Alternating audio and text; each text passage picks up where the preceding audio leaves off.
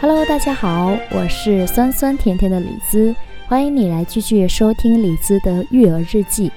那今天在节目当中想跟大家来分享的这一篇呢，嗯，我把它取名为“对孩子的期待要符合实际预期”。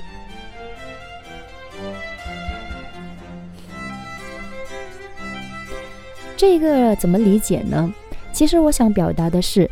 我们大人对小孩肯定是有要求的，比如说，在我们工作了一天，疲惫的回到家，到了晚上十点甚至十一点，呃，大人想休息的时候呢，我们自然而然的想要求或者是希望孩子能够懂事，能够体谅父母，能早一点睡觉。可是呢，孩子他不干呐，你躺下，他就在你身上爬上爬下，翻来覆去，越玩越嗨。你学着书本说讲道理是下策，发脾气是下下策，那么装睡是上策吧？于是呢，努力的控制着自己不理他，连气都不多喘一口。最后呢，你却发现他其实真的是没有睡意，更加不会说体谅你的艰辛。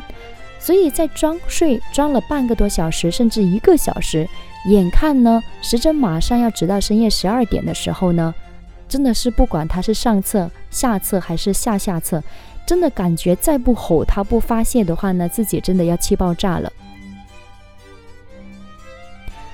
而这个时候呢，嗯，孩子他怕也会不高兴了，他会觉得很有挫败感。为什么家里三个大人搞不定一个小孩？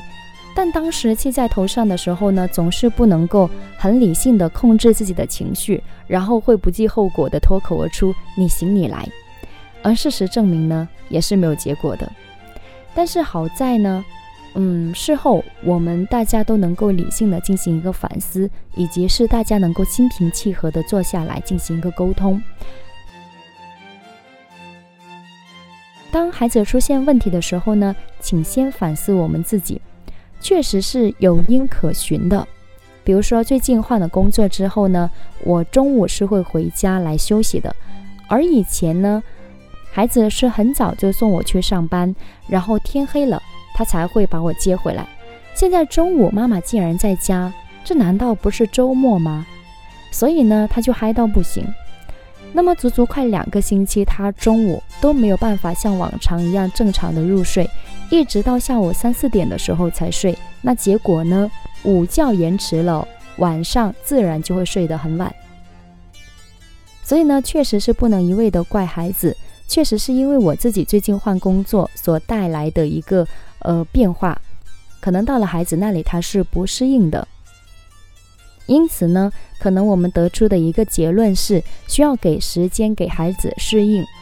而我自己总结出的一个教训就是，我们始终要记得，我们是可以对孩子有要求，可是也不能够忘了他始终还是一个孩子。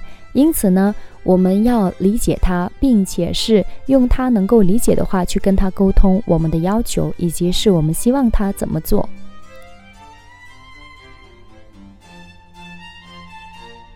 Eleven 还算是一个适应力蛮强的孩子，在经过一个月左右的适应呢，中午的时候他也慢慢的可以跟随我一起来午觉。所以，我们作为父母。就真的是一定一定不要带着有问题的眼光去看待孩子，不然的话呢，可能孩子在你的眼中只可能出现的都是问题。育儿其实是一个非常大的一个工程，只有在当了父母以后呢，才发现从前的好日子是一去不复返了。当然，孩子的到来也绝对是让我们发现了新大陆，开遍了新的天地，奏响了新的篇章。所以还是乐在其中比较好。好在呢，我自己对育儿还是很感兴趣的，呃，所以这一路上也是，嗯，看了很多育儿方面的书，然后慢慢的在实践当中去，呃，慢慢的总结经验，一边学习一边不断的跟孩子一路成长吧。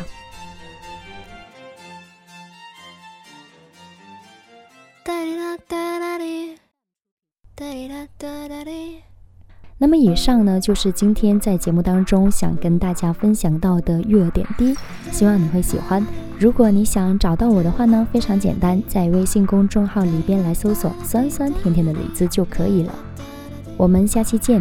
每个人心里都有个秘密，其他人不可以随意来取。涂掉了我最喜欢的灰色，跟种着在我阳台所有的花。